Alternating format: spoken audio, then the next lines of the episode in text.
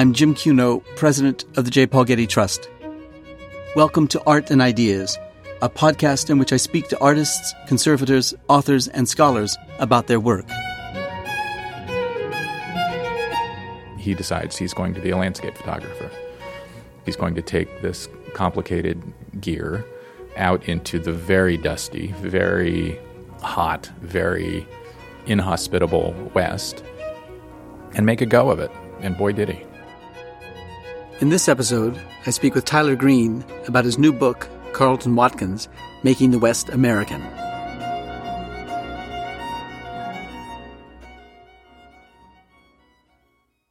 The Getty Museum has one of the world's greatest collections of photographs by the 19th century American photographer Carleton Watkins.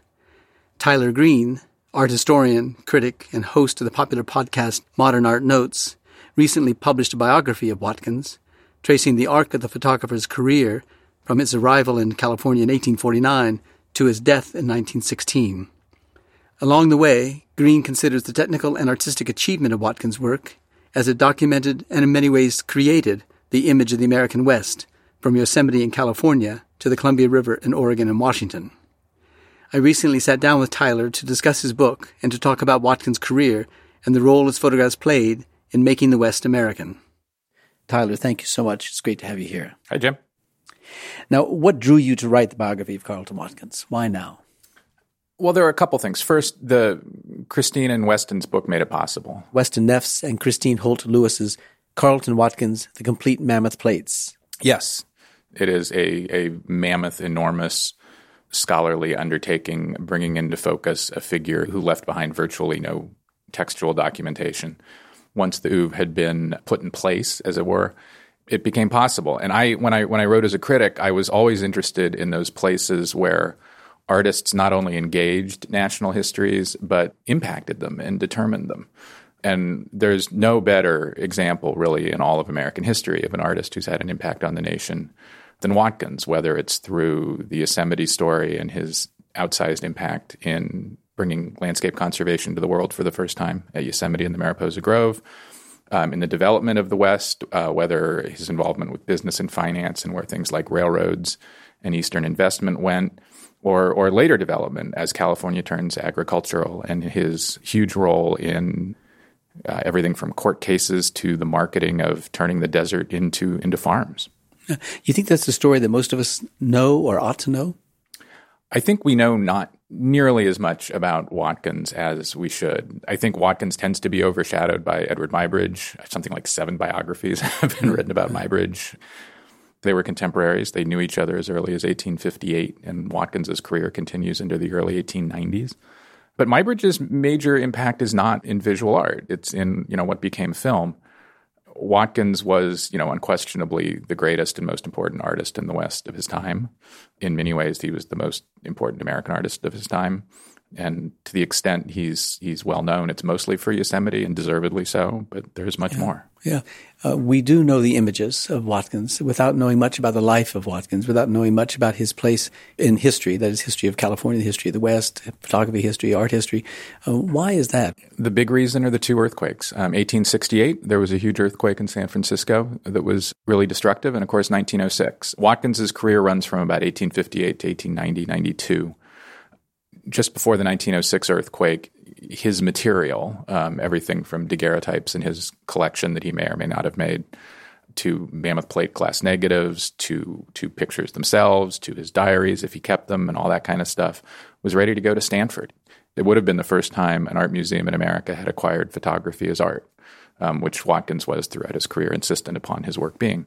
And then, you know, two days or something before it's going to be picked up in San Francisco and taken down the train to Stanford, the great 1906 earthquake and fire happens, and it all goes up in smoke. Mm.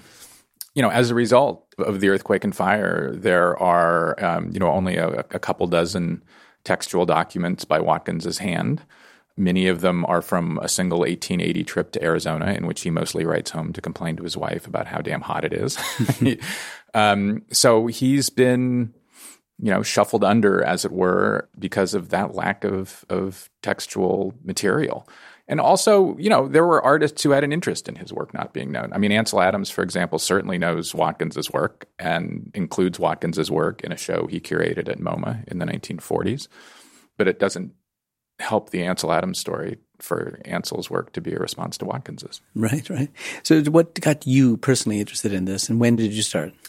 So, I grew up in in the San Francisco Bay Area, and I, I, sometimes say that in, in San Francisco, Watkins is a little bit like Pollock is in New York.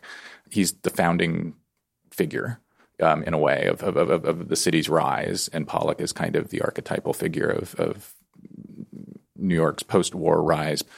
And so in San Francisco, you see Watkinses all the time. I mean, they're all over. You go to state parks and national parks up and down California, and they may not be credited as Watkinses, but you see them. So they're part of the visual history of the thing. And so I'd, I'd always known about them. Um, in 1999, SF MoMA, the Met, and the National Gallery did a retrospective, which uh, is, is the last retrospective that's been done of Watkins. I remember walking through that show and seeing places I'd hiked as a kid. Mm-hmm. So, is it more about the places, the subject of the photographs, than it was about the photographs themselves that attracted your attention? No, it was the pictures. It was the pictures but you know there was a relatability that always helps and then when i was looking for a book to write you know as as journalism was collapsing and cratering I, the getty sent me three copies of christine and weston's book and i to remember review yeah yeah and they were like sitting outside the door of my apartment when i got home one day and so this is a giant book. It's like an 11 pound book or something. Dude. So there's just this box outside my door and I bend over to pick it up and basically the box pulls me over. I, you know, like half throw out my back trying to pick up this giant. I was like, oh, what's in here?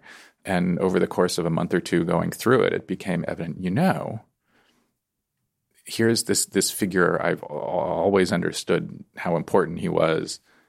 I think this story could probably now be told because that book makes it possible. Yeah. Well, tell us about his early life. Watkins grows up in Oneonta, New York, um, a, a, town in the foothills of the Catskills, a town that was in kind of the first wave of American Western migration at the turn of the 18th century, a booming agricultural hub. It's only about 10 or 15 miles from the source of the Susquehanna River, which made it real easy to get timber and agricultural goods to market. Then the Erie Canal is built, and all of a sudden, Oneonta begins a decline which has yet to abate. so when gold is discovered, when Watkins is what, 20? Something like 5% of the men in all of the county leave for San Francisco. Yeah. There's just this massive exodus out of these small rural places in the East that have been rendered obsolete by one technology or the other, the canal, the railroad, whatever. Uh, one of Watkins's uh, boyhood friends, I think five or seven years, his senior is Collis Huntington, the future railroad big four guy whose nephew founds the Huntington Library in, in San Marino. Collis, who's maybe the wealthiest man in Oneonta, New York at that point, decides to go to California and uh, agrees to take a few Oneontans with him. And Watkins, with whom he went fishing and played ball, uh, was one of them. And then Watkins gets to California during the gold rush. Um, he is literally, apparently, shuttling goods like boots and whiskey from Collis Huntington's general store in the foothills to mining camps. He he then works in a stationery store, a magazine store in San Francisco. His first ten years in San Francisco, he is just a grunt.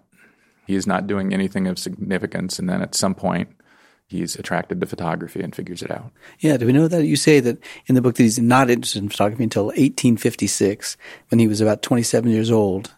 Uh, tell us about how he first got introduced to photography and what we know about it. We really don't know. Um, there is no textual documentation. There are no photographs on paper or daguerreotypes or otherwise that the field agrees is a Watkins until we get to 1858. We'll never know. I mean, unless unless documents are found, which seems pretty unlikely.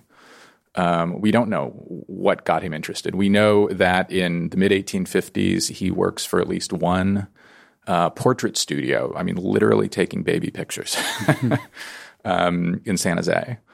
And then we have him in 1858 in a court dispute around a mercury mine, what was then called Quicksilver, uh, outside San Jose, uh, making two pictures, which are joined together as one. Um, for, for uh, a court case that tries to determine where the property boundary is. It's the first time in American history where uh, photographs of the outdoors, uh, photographs of a landscape, photographs of something other than mere textual documentation um, is accepted as evidence in a court case. So his first importance is as a legal pioneer. And then we don't have him getting another job for almost two years. Well, well, who else was taking photographs in San Francisco at the time? Photography studios ran rampant in San Francisco. They were all over because of the gold rush. Or? Yeah, and you know, it was, it was, as people would later during the Civil War. Um, you know, people wanted to send home pictures of how they were doing when they were so far from home. Mm-hmm. We know he worked for one photography studio down in San Jose. I mean, just literally taking portraits, um, the kind of simple mass markety stuff. What really differentiates him from everybody else making pictures in the West at the time is he decides he's going to be a landscape photographer. Mm-hmm. He decides he's going to take this complicated gear out into the very dusty, very hot, very inhospitable West and make a go of it. And boy, did he. yeah. One of his earliest photographs was a two part panorama of such a subject as you just described, a silver mine in Santa Clara County, south San Francisco. What were the circumstances that led him to that particular spot for that project? He worked um, selling magazines and, and, stationery in this building called the Montgomery Block, which was the most important office building in downtown San Francisco. All of the wealthiest people and all of the most important attorneys in San Francisco would walk right past Watkins every morning on their way to work. And uh, at some point, when one of those lawyers realized that photographs might help him prove his land claim case about where a property boundary was, he thought of this guy he'd, he'd seen every morning walking into work, Carleton Watkins, and asked him to go make pictures uh, down in San Jose. As far as the picture or two pictures made into one picture that Watkins made there, um, we do have some textual evidence there from the court transcript. Uh, where Watkins is asked, um, "Who told you to make the picture the way you made it?" and he said, "I did." which is the perfect answer in the court context. It was his way of saying, um, I may have been hired by one side, but I determined the view, right. and you can trust me. And it was an infamously corrupt case, as court cases tended to be in California then and for another couple decades. So we don't know whether Watkins's picture or pictures determined anything, but it definitely got him off and running. yeah. Well, well, two years later, he's taking photographs of La Mariposas land owned by the U.S. Senator and aspiring U.S. President John Fremont. How did Watkins find his way there? And, and in just two years from that court case to that time? So the the attorney who hired him, uh, who brought him in for the Quicksilver mine case outside of um, San Jose, was a guy named Frederick Billings. Billings is one of um, the great underknown figures of the American West in 19th century business. Billings came to San Francisco, like so many people did in 48 and 49, with nothing and without really having been to law school, decides he's a lawyer, puts out a shingle, and suddenly within a year, he's essentially the attorney general of the state. And so Billings uh, invested in property up and down the state. One of the properties in which he invested was the Fremont's gold mine. When the Fremont's gold mine needed further investment to realize its potential, Billings remembered this young man he'd seen in court and called him up and said, um, so I know you've only ever taken two pictures, so far as we know, outdoors in your life, but how about going down to Las Mariposas in the dry, dusty, very hot foothills of the Sierra and making, you know, 30 or 40 or 50 more? and Watkins, you know, this must have been manna from heaven because uh, we don't know if or how he was making a living at this point. Said, sure. And at this time, you know, the Fremonts are the most, not just the most famous people in California, they're the two most famous people west of St. Louis. Jessie Benton Fremont had been the strategist of John C. Fremont's 1856 presidential campaign. She had essentially, we now believe, co written all of his books. And of course, the Pathfinder himself was the guy who opened up the West to white America. Um, and who had run for the you know and received the Republican nomination in 1856. So this is four years later, and the Fremonts are trying to make the gold mine into a going thing, um, and they do. It's for a time the wealthiest gold mine in the world. And so Watkins makes these pictures, and these pictures um, are shown in New York and Paris and London to potential investors. It's it's so far as we can tell, pretty much the introduction of the American West to Europe. Huh. Um, and most importantly, it, um, he and Jessie get along really well. Yeah. So how is it possible that he gets the equipment together and he takes the equipment with him out to the dusty foothills of the Sierras, uh, takes the pictures, prints the pictures, gets the pictures into New York. How's that whole process happen? Pretty amazing, right? He must have gotten really good at packing chemicals and glass. So these glass plates are, you know, um, you know, pound and a half, two pounds each. At this point, the ones he would take to Yosemite a year later would weigh four or five pounds each. You know, we're talking hundreds, if not thousands, of pounds of gear. Um, we know that when he starts going to Yosemite, he has people helping him. Um, somehow he has access to capital to enable himself to invest in his own business. But in, in 1860, it was um, probably money from the Las Mariposas estate or from Billings himself, who was uh, Billings was a photography nut. Was it a lot of money? Would it have it would taken have been a really lot of money expensive. to do it that? would have been Yeah. really expensive. It would have cost, um, you know, kind of like a year's salary for a working man. Um, Watkins is in for the Las Mariposas job using a commercially available camera. California was infamously dusty. It was very hot. It was very dry, especially in the foothills, and there was just dust everywhere. And if you're making photographs on glass plates, the one thing you cannot have on that glass plate is dust. Mm-hmm. and you can see in those those early 1860 pictures that he's still figuring out how to do the thing. There there are little spots, there are little specks of dust, there are little problems. Did Fremont own part of each photograph that was taken? Not in the way we think of today. We don't know the exact details of, of the relationship. Um, Billings was almost certainly the guy who hired Watkins, not not John C. Fremont. Fremont was a photography buff. Fremont almost certainly would have been very interested in what Watkins was doing. Fremont, in from his very first expedition in the West, bought photographic equipment, but Fremont, being Fremont, didn't bother to learn how to use it. so uh, the, the pictures were uh, purchased by uh, the estate, and then as people like Billings traveled to New York and Paris and London to raise money, they had them to show, and then later in Watkins's career, he sells them from his gallery. Yeah. So, what's the attraction of Yosemite? Oh, this is a big story. Um, we think of today the attraction of being Yosemite that's a beautiful, dramatic landscape, and that's why we go. And Californians knew that in the 1850s. It's part of the reason that Native Americans were murderously run out of it by a state militia early in the 1850s.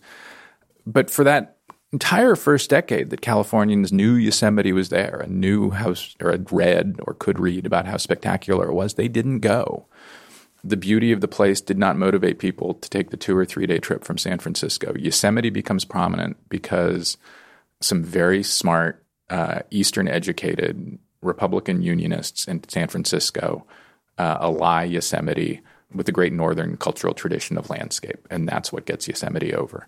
And Watkins is uh, at the very heart of that.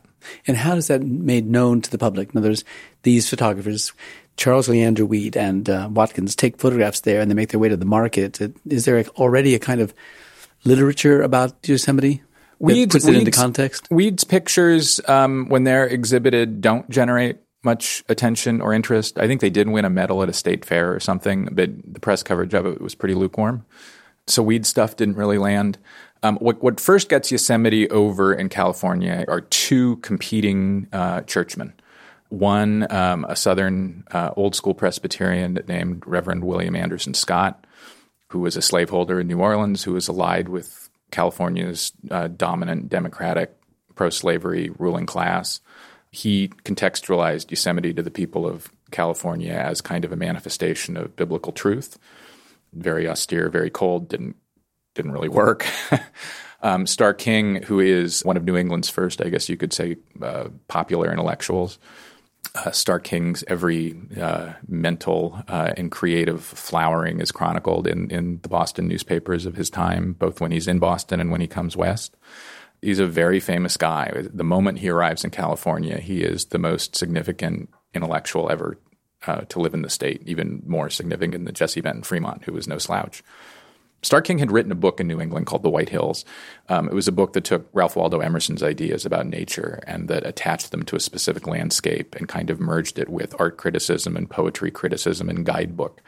Um, spectacularly popular book, went through something like 10 or 11 printings.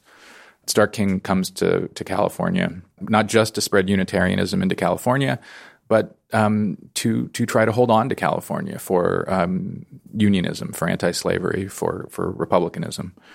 And so Starr King goes to Yosemite and begins to preach about it, begins to talk about it in lectures around San Francisco and Sacramento, and um, and then at the end of 1860, writes eight landmark essays, twenty thousand words in all, about his his trip to the place um, in the Boston Evening Transcript, which are is by far the most important literature of Yosemite ever. And it has a role to play in um, the fate of California as whether to be a slave owning state or a non slave owning state. How does that happen? One of the the most underknown histories in the West and all of American history probably is how close California came to going the wrong way in the Civil War era. In the 1850s, California politics and business uh, were dominated by Southerners. California's political allegiances throughout the 1850s are entirely uh, with the South. Throughout the 1850s, pro slavery Democrats are trying to find ways to allow slavery and, and slaves into California. So in 1860, as you know, we get to the great um, moment of national calamity the Republican Party in California is the most afterthoughty of afterthoughts. Um, in the last statewide election before the election that gives us Lincoln, California Republicans um, earned just 9% of the vote. Their candidate's name is misspelled in contemporary newspapers. They refer to him as Sanford. He was, of course, Leland Stanford. I mean, Republicans just did not have a shot. They could not compete on policy.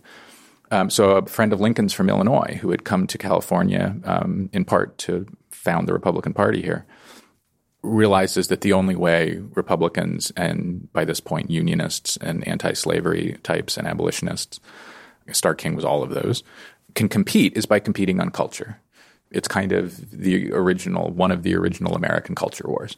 And so uh, this friend of Lincoln's, his name is Edward Baker, gives a speech nine or ten days before the 1860 election you should vote for Lincoln and Republicans because you don't want to ally with the South. And you don't want to ally with the South because they don't write the nation's poetry. They don't write the nation's history. They don't make the nation's art. Don't you want to contribute something more to this country than just supporting a slave power? Don't you have aspirations to participate in these things the North produces?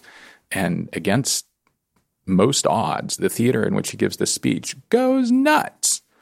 Uh, and Thomas Starr King, who's sitting in a private box with Jessie Benton Fremont because they were they were quite a pair, nudge nudge, uh, looks at Jessie and says, "Wow, I wish I could move men like that." And Jessie says, "You can." You know, it's one of those little cinematic moments. And uh, and Starr King realizes, uh, prompted by Baker, that if we can't win on policy, we can try to build cultural bonds between um, the North and the West and keep California in the Union and elect Lincoln that way. And so I call that cultural unionism um, because political unionism wasn't wasn't working for California at that point. I mean, it wasn't going to work. Probably every statewide elected official, uh, all California senators and, and, and House members um, supported secession, not to join the Confederacy, but to create an independent Pacific Republic aligned with the Confederacy. Um, and so Starr King comes up with this program of cultural unionism that um, seeks to ally the West with Northern culture. And his writing about Yosemite is part of that. Watkins going to Yosemite is a big part of that. Poetry exchanges between the regions during the war are a big part of that, and it works. Yeah. What does Lincoln do about Yosemite? So, Starr King's eight essays about Yosemite are published in the Boston Evening Transcript, the major newspaper of New England, as seven states secede in 60 and 61. Watkins can't immediately go to Yosemite because there's snow in the way. so he waits for uh, the snows to thaw, for the roads to become passable, and he goes in the summer of 1861. Those pictures are first exhibited um, in New York in December of 1862, just as the news of the disaster of the Battle of Fredericksburg is arriving in New York, low moment of the war for the Union. And then in early 1864, um, Starr King dies. I think he was 39. We don't know for sure, but he was probably tubercular. And three or so months before Starr King died, a group of San Franciscans, mostly living around Montgomery and California streets, which was the power intersection at the West at the time, the, the main intersection in San Francisco, had begun to think about how great Yosemite was and, and how it could be, you know, what we would now call conserved in some way. And this is a totally new idea. They they made it up on on the fly. We don't know exactly how it happens. There is one letter written by um, a steamship executive to Senator John Conness, the Union Democratic uh, senator from California and a close friend of Lincoln's. But nothing seems, Conness doesn't move on the idea right away. It just seems to sit there for a while. And then Starr King dies. which is a great blow and surprise to everybody. Starr King, um, by this point in 1864, has received all the credit for keeping California in the Union, for winning California for Lincoln, um, and then for being really the single largest fundraiser in the entire country for the uh, U.S. Sanitary Commission, the Red Cross of the day that tended to Union and often Confederate battlefield wounded. Um, King dies, and Frederick Billings, who I mentioned a few moments ago, just happens to be in Washington. He's trying to get uh, probably a position in a second Lincoln administration, a cabinet secretaryship, and he's also, you know, doing what wealthy men have done now and then, you know, going and lobbying. Um, and so Billings is there, wakes up in his hotel room at the Willard Hotel, which of course is still there, gets his newspaper and reads that Starr King has died, and um, and he's overcome. He's so overcome that the letter he writes to his wife about Starr King's death uh, appears to have some tears that have landed on it. I mean, those little water things could also have come from rain outside, but I like to think they were tears. Um, and immediately, the Yosemite bill moves through the Senate and the House my read, my take is that Starr King's death motivates um, Congress to act almost as much as Watkins's pictures motivate them. Um, Lincoln seems to have seen the pictures almost certainly um, in June of 1864. And on June 30th, at uh, another very, very low point for the Union in the war, Sherman has not even made it to Atlanta, uh, let alone begun to march to the sea, and Grant is getting slaughtered by Lee in Virginia. Lincoln, desperate for reelection um, at a time when his reelection campaign is going very poorly, signs a series of bills over about six weeks to try to shore up his support in the West, try to shore up the West's 10 or 12 or 13, depending on if they could get various states admitted to the Union in time, electoral votes. And one of those bills is this bill. And it's not done because there was any mass movement to conserve Yosemite, it's a product of elites. Uh, cultural elites, artistic elites, a couple of business elites, and Lincoln signs the bill in June of 1864, which, in the custom of the day, grants the land that is now Yosemite to the state of California. There's no federal apparatus to manage land, um, to manage parkland or any other kind of land. This is how we get land grant universities, for example. And so the state of California is happy to receive this, uh, but has no idea what a landscape set aside for, quote, resort and recreation is, means, should be, how, how to administer it, how to let people go there, why to let people go there, they just don't know. Um, by pure happenstance, by mere fortune. Um, Frederick Law Olmsted, who had thought more about landscape and parks than anybody probably in the world at that point, happened to be living in California. He had uh, been running the U.S. Sanitary Commission, uh, to which Starr King was the major donor organizer. Um, and he was running the Las Mariposas gold mine we previously mm-hmm. discussed. Um, the Fremonts had sold out, um, and the group of investors that had bought it had hired Olmsted, and the gold mine had pretty much gone bust. No fault of Olmsted's, uh, more or less. And Olmsted just really didn't have much to do. And so when the state asked him to figure out what the heck this new thing was, for Olmsted, this this was the best possible thing he could work on um, and think about because he'd been thinking about it in other contexts for years, and he jumped in. Yeah. Can we document that there was a role that uh, Watkins' photographs played in this political development? We know they were seen in New York and Washington and written about up and down the East Coast. Senators mentioned having seen them. Um, and we think Lincoln, we're, we're, pretty darn sure Lincoln saw them. Is there any in the collection of the White House? Ah. Um, so when Lincoln is shot in 1865, Andrew Johnson ascends to the presidency. Johnson was uh, a notorious and much disliked figure um, and could not earn renomination either from his party, the Democratic Party, or from the Republican Party. Johnson was not happy about any of this. And when he leaves the White House, not only does he not stick around for um, Ulysses S. Grant's inauguration, he, in a fit of pique, basically takes back to Tennessee with him everything that's not nailed down. There are sofas and curtains to this day in Greeneville, Tennessee, you know, that have little plaques next to them in historic homes in, in Greeneville that say, um, Andrew Johnson brought this from the White House.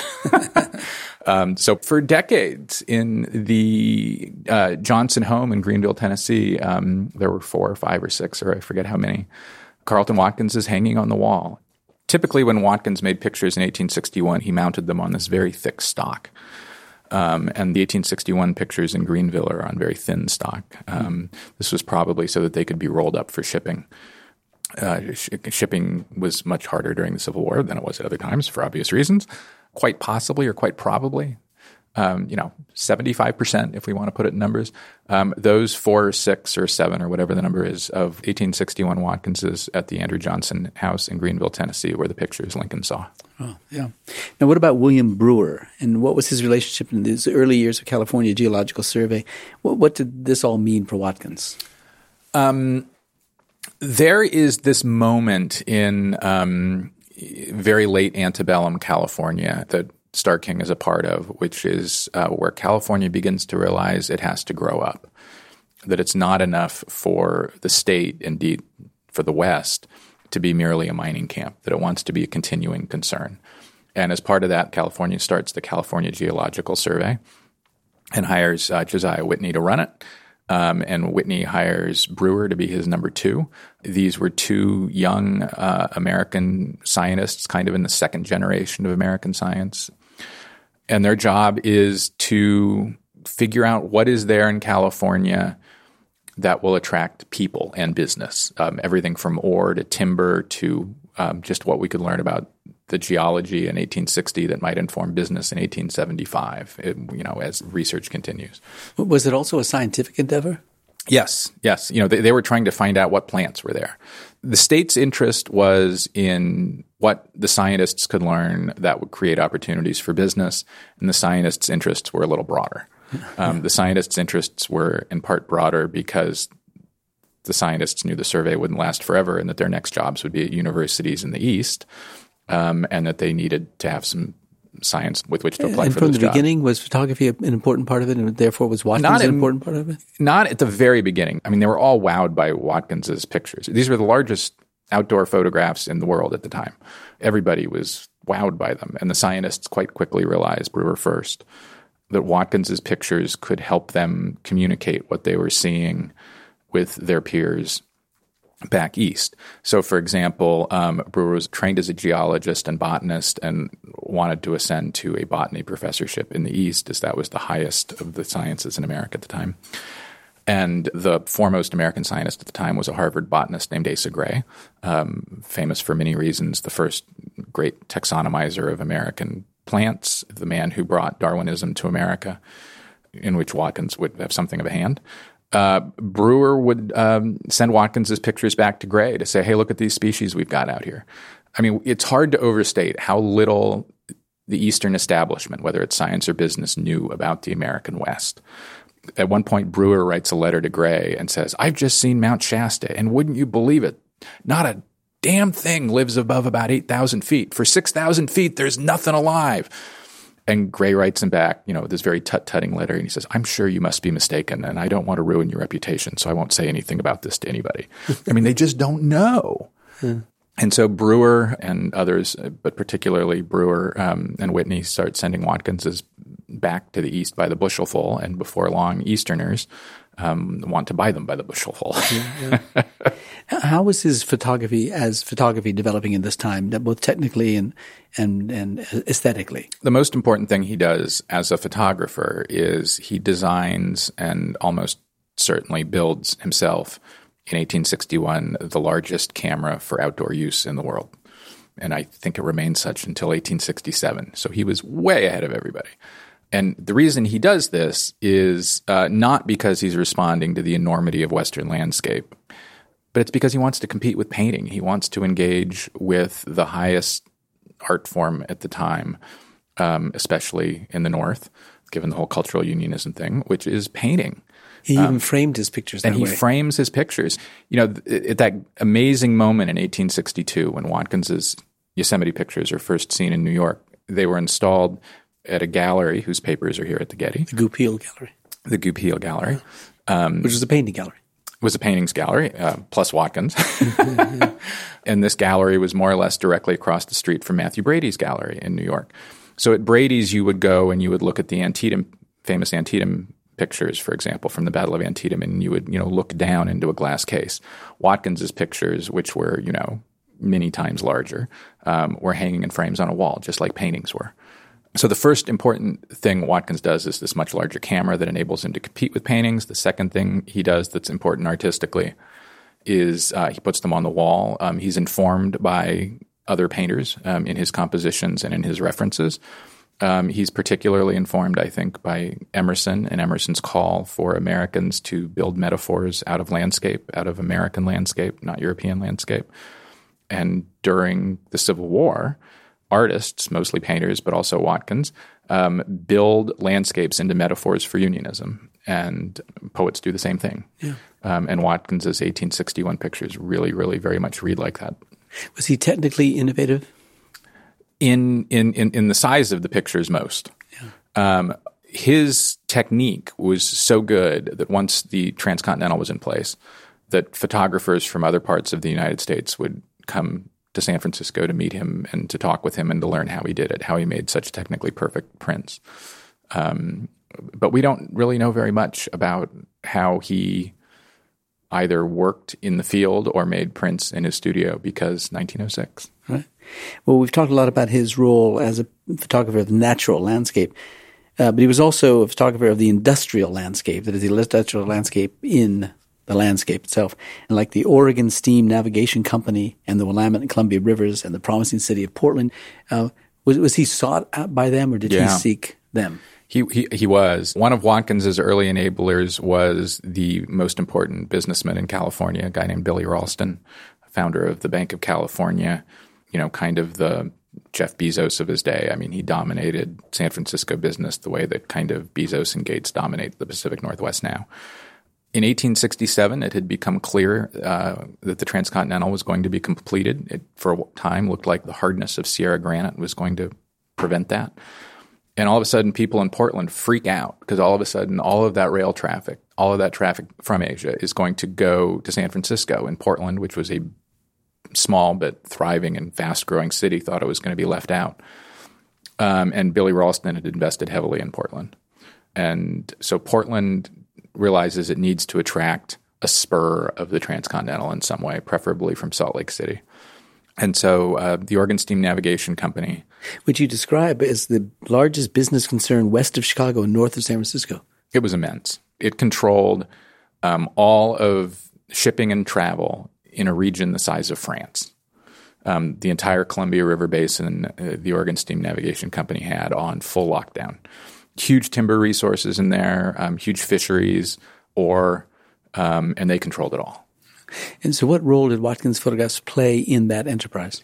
So, one of the things that the Oregon Steam Navigation Company realized it needed to do was to demonstrate to Eastern government, mainly the federal government and Eastern finance, that it kind of, you know, air quotes, deserved um, a branch line of the railroad. And one of the things that they ran into as a problem was that Easterners just didn't know what the land was like, what the terrain was like.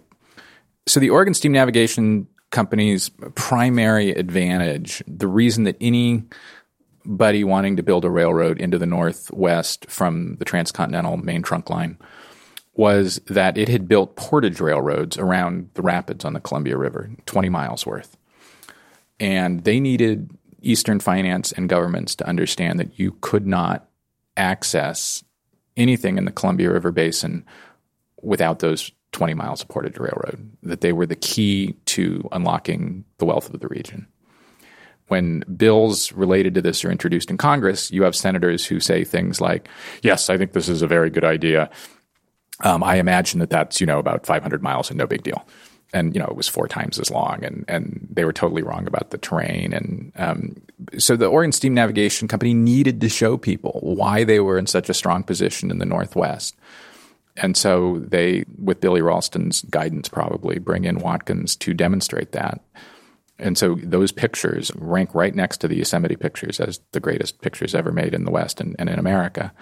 You can see the Columbia River cutting through these huge, you know, 100 foot high basalt flows. Mm. And it's all been dammed. It's all underwater now. Um, for Watkins, many of them, not all of them, were, were made specifically for the OSNC and its businesses, but Watkins never in his entire career differentiated between making landscapes for a commissioning body or, or single client and landscapes that he would sell in his gallery to anybody. Um, that's all one thing to him. Yeah. Now you just mentioned his gallery. He had some in a gallery called the Yosemite Art Gallery, and he gets mixed up with Billy Ralston, and things go south financially for him. Ralston is the great patron of San Francisco everything. Um, he he owns a theater. He's a great benefactor of the arts. He's a great donor to the Sanitary Commission during the war. I mean, Ralston is the Rockefeller of the West, right? You know, this is before the Rockefellers, but you know, he he plays that kind of outsized business and cultural role. Ralston and Watkins appear to have had a very, very close relationship, probably both business and personally. And in the um, early 1870s, once the Transcontinental arrives, Ralston sees a business opportunity in doing two coincident things extending San Francisco's downtown south of Market Street, and in building a really big hotel for all of those transcontinental passengers who are arriving. But so one of the problems for Ralston with this new downtown he was building south of Market Street, which was where like the stockyards and the meat butchering facilities were, was that he had to convince both tourists and San Franciscans to be willing to go south of Market, which had always been a problem. So what seems to have been Ralston's solution was to get his buddy Carleton Watkins to build a new six or eight thousand square foot art gallery right across the street from the Grand Hotel, so that Watkins's famous gallery would serve as a bridge between Ralston's business interests and the rest of downtown and that um, is for a time the most famous art gallery in the West, and it's probably the most famous in America. Painters and people like Emerson who travel west on the transcontinental make it a key stop. Guidebooks describe it as a place you've absolutely got to go. Just after it opened, Watkins had gone up Mount Shasta with his friend Clarence King and discovered the first glacier in North America and had taken pictures of it. So as you walked into Watkins's Yosemite Art Gallery on either sides of the hallway, as you walked in, there would be these pictures of Mount Shasta. Mm. I mean, it was quite a dramatic thing. Um, and then Ralston, what, four years after the gallery opens, three and a half, four years, goes bust. He, he'd basically been um, covering some revenue shortfalls by mm, air quotes borrowing, non air quotes stealing from bank depositors.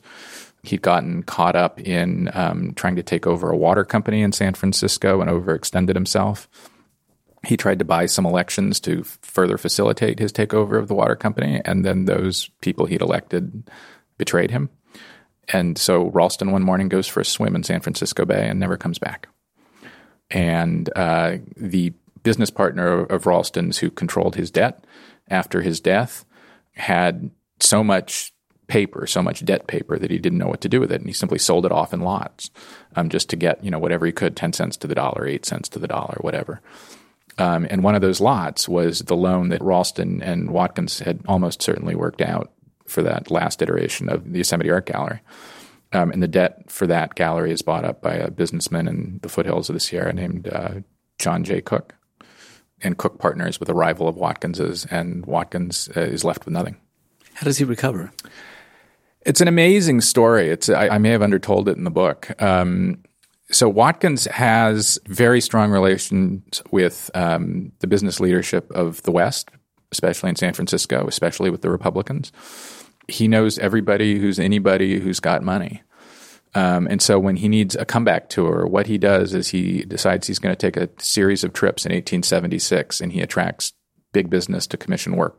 And Agricultural business? railroads, resort owners, uh, mining companies, uh, you name it. This is, you know, Darius Ogden Mills, one of the wealthiest men in America, and Ralston's heirs. And I mean, these are the biggest and wealthiest concerns in the West.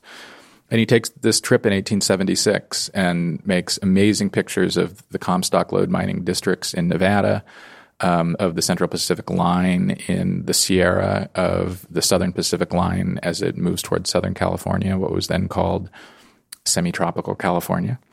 And that begins his comeback. You know, within a year or two, he has a gallery again. Yeah. And these extraordinary photographs he took of the Spanish missions in California, which document the beauty of the architecture, but the kind of isolation of the, yeah. of, the of the, missions. Uh, his work seems to bounce back and forth between art, science, and commerce. Um, how did it end? How did his career end? So Watkins is born in 1829, and um, his career ends in 90, 91, 92, somewhere in there. Um, I mean, it's hard to kind of put a pushpin on the wall and say, here is the exact end. He took a couple of commissions very late in his career and couldn't fulfill them. He was, um, you know, by then he's uh, an elderly man by the standards of the time, particularly the standards of the West. He was beginning to have trouble moving around. Um, he had a bad knee or a bad hip. And then in the early 1890s, he begins to lose his sight. He begins to go blind. Um, the great irony that the man who showed the world, the West, um, loses his ability to see. As he loses his ability to move around and his sight, and as dry plate photography, Kodak cameras and stuff come on the market, Watkins's work and what he does becomes obsolete. He had a 30 year career, which is pretty unusual in 19th century America for an artist. Um, by the mid to late 1890s, Watkins is broke. Collis Huntington, uh, old friend, who is by now probably the wealthiest man in America, bails him out and, and writes him some checks and gives him some land and just generally helps him out. Watkins, even into the 19 aughts, never stops trying to sell pictures. Sells some to the state of California. Um, uh, tries to show in the World's Fairs in St. Louis and Portland in the early aughts, early to mid aughts. And then Watkins is living a couple blocks from City Hall, uh, probably below Market Street, um, in April of 1906 when the earthquake arrives. He gets out before the building collapses. We're pretty sure we have a picture of him being Walking helped away from the scene. In your, book, in your book, yeah. Yeah, uh, and he's looking right at the camera. No one else is. Everybody else is looking up at the smoke and the burning and the bricks falling. Um, and he's looking right at the camera as if somebody has just yelled, "Hey, Carleton!" Um, and he's looked at where the voice is, even if he can't really see anything. Hmm. Uh, he suffers a further leg injury of some sort in the earthquake. Um, and then that's really it for him. He, he, pretty much retires to some land that Collis uh, had given him in the Capay Valley right near where uh, the Jerry Brown family has its mm-hmm. ranch now. And within a few years, he's he's uh, blind and nearly totally incapacitated, and his daughter um, commits him to um, a state asylum in Napa, within a mile, I think, of where Eadweard Muybridge was tried for the murder of his wife's lover. These things in California tend to lay on top of each other in weird ways. And he dies at uh, the Napa State Asylum in 1916 at 87 years old, which is an extraordinarily long life for someone of, of the time and place. And after that, we don't know. We don't know if or where he was buried. Well, well, it's a life that's as large as those mammoth plates yes. uh, seem to be. Uh, what was the most difficult challenge in, you faced in writing the book? This is sort of biography. It's not a classic biography. It's kind of a history of the West and that time of America and Watkins's impact on it. Um, but whatever you call it, it is not recommended to write a biography of a figure who leaves almost nothing textual behind. It's very hard. mm-hmm. um, it's a problem art historians more than than probably any other kind of historian are, are familiar with. Um, so you know the pictures make it possible, and for a photographer, they make it particularly possible. But basically, I had to study and learn about you know 120 or 150 people that Watkins encountered over a 50 year period, and to piece his story together from from their stories and from their interactions with him and from the pictures themselves. And I hope I did. How personal was this uh, quest for you? One of the reasons Watkins interested me from the start was um, I'm a big hiker. Um, and of course, I'm obviously an art nerd. Um, and so Watkins was this marriage of my, my love and interest in landscape and the outdoors and, and of art. And these were things that I got from my mother, who died when I was a kid, when I was 12.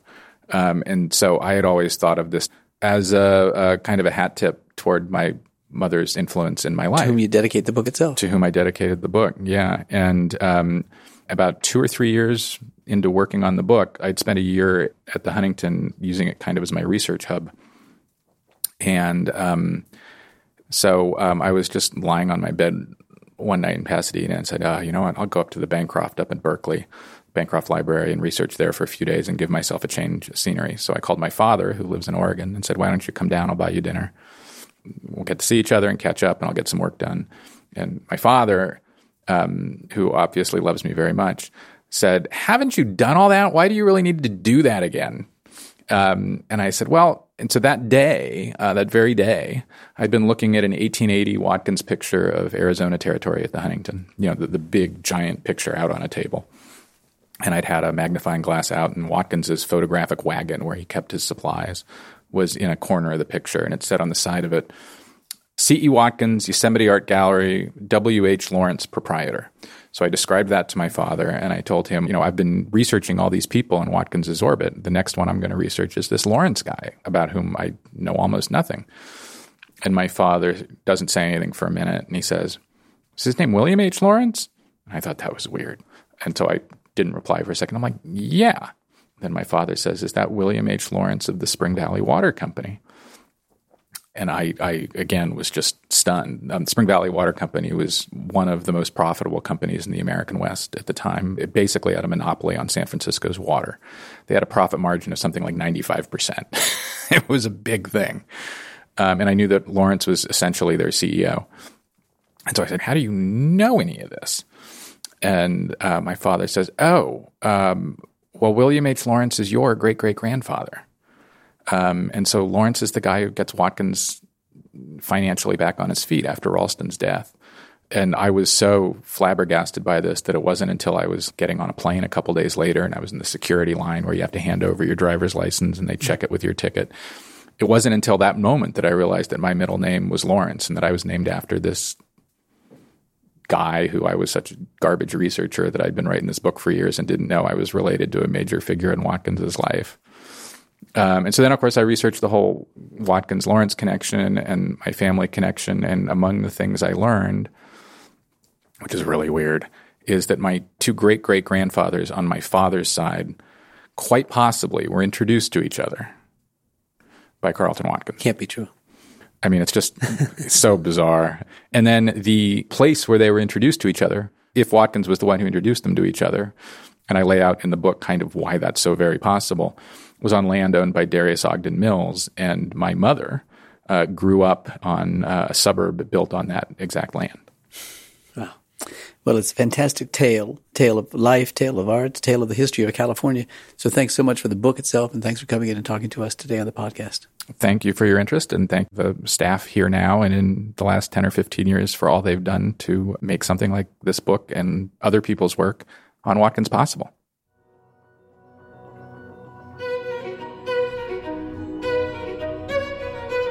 Our theme music comes from the Dharma at Big Sur, composed by John Adams for the opening of the Walt Disney Concert Hall in Los Angeles in 2003. It is licensed with permission from Hendon Music.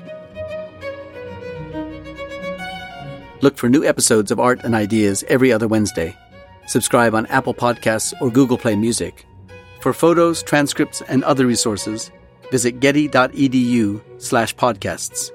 Thanks for listening.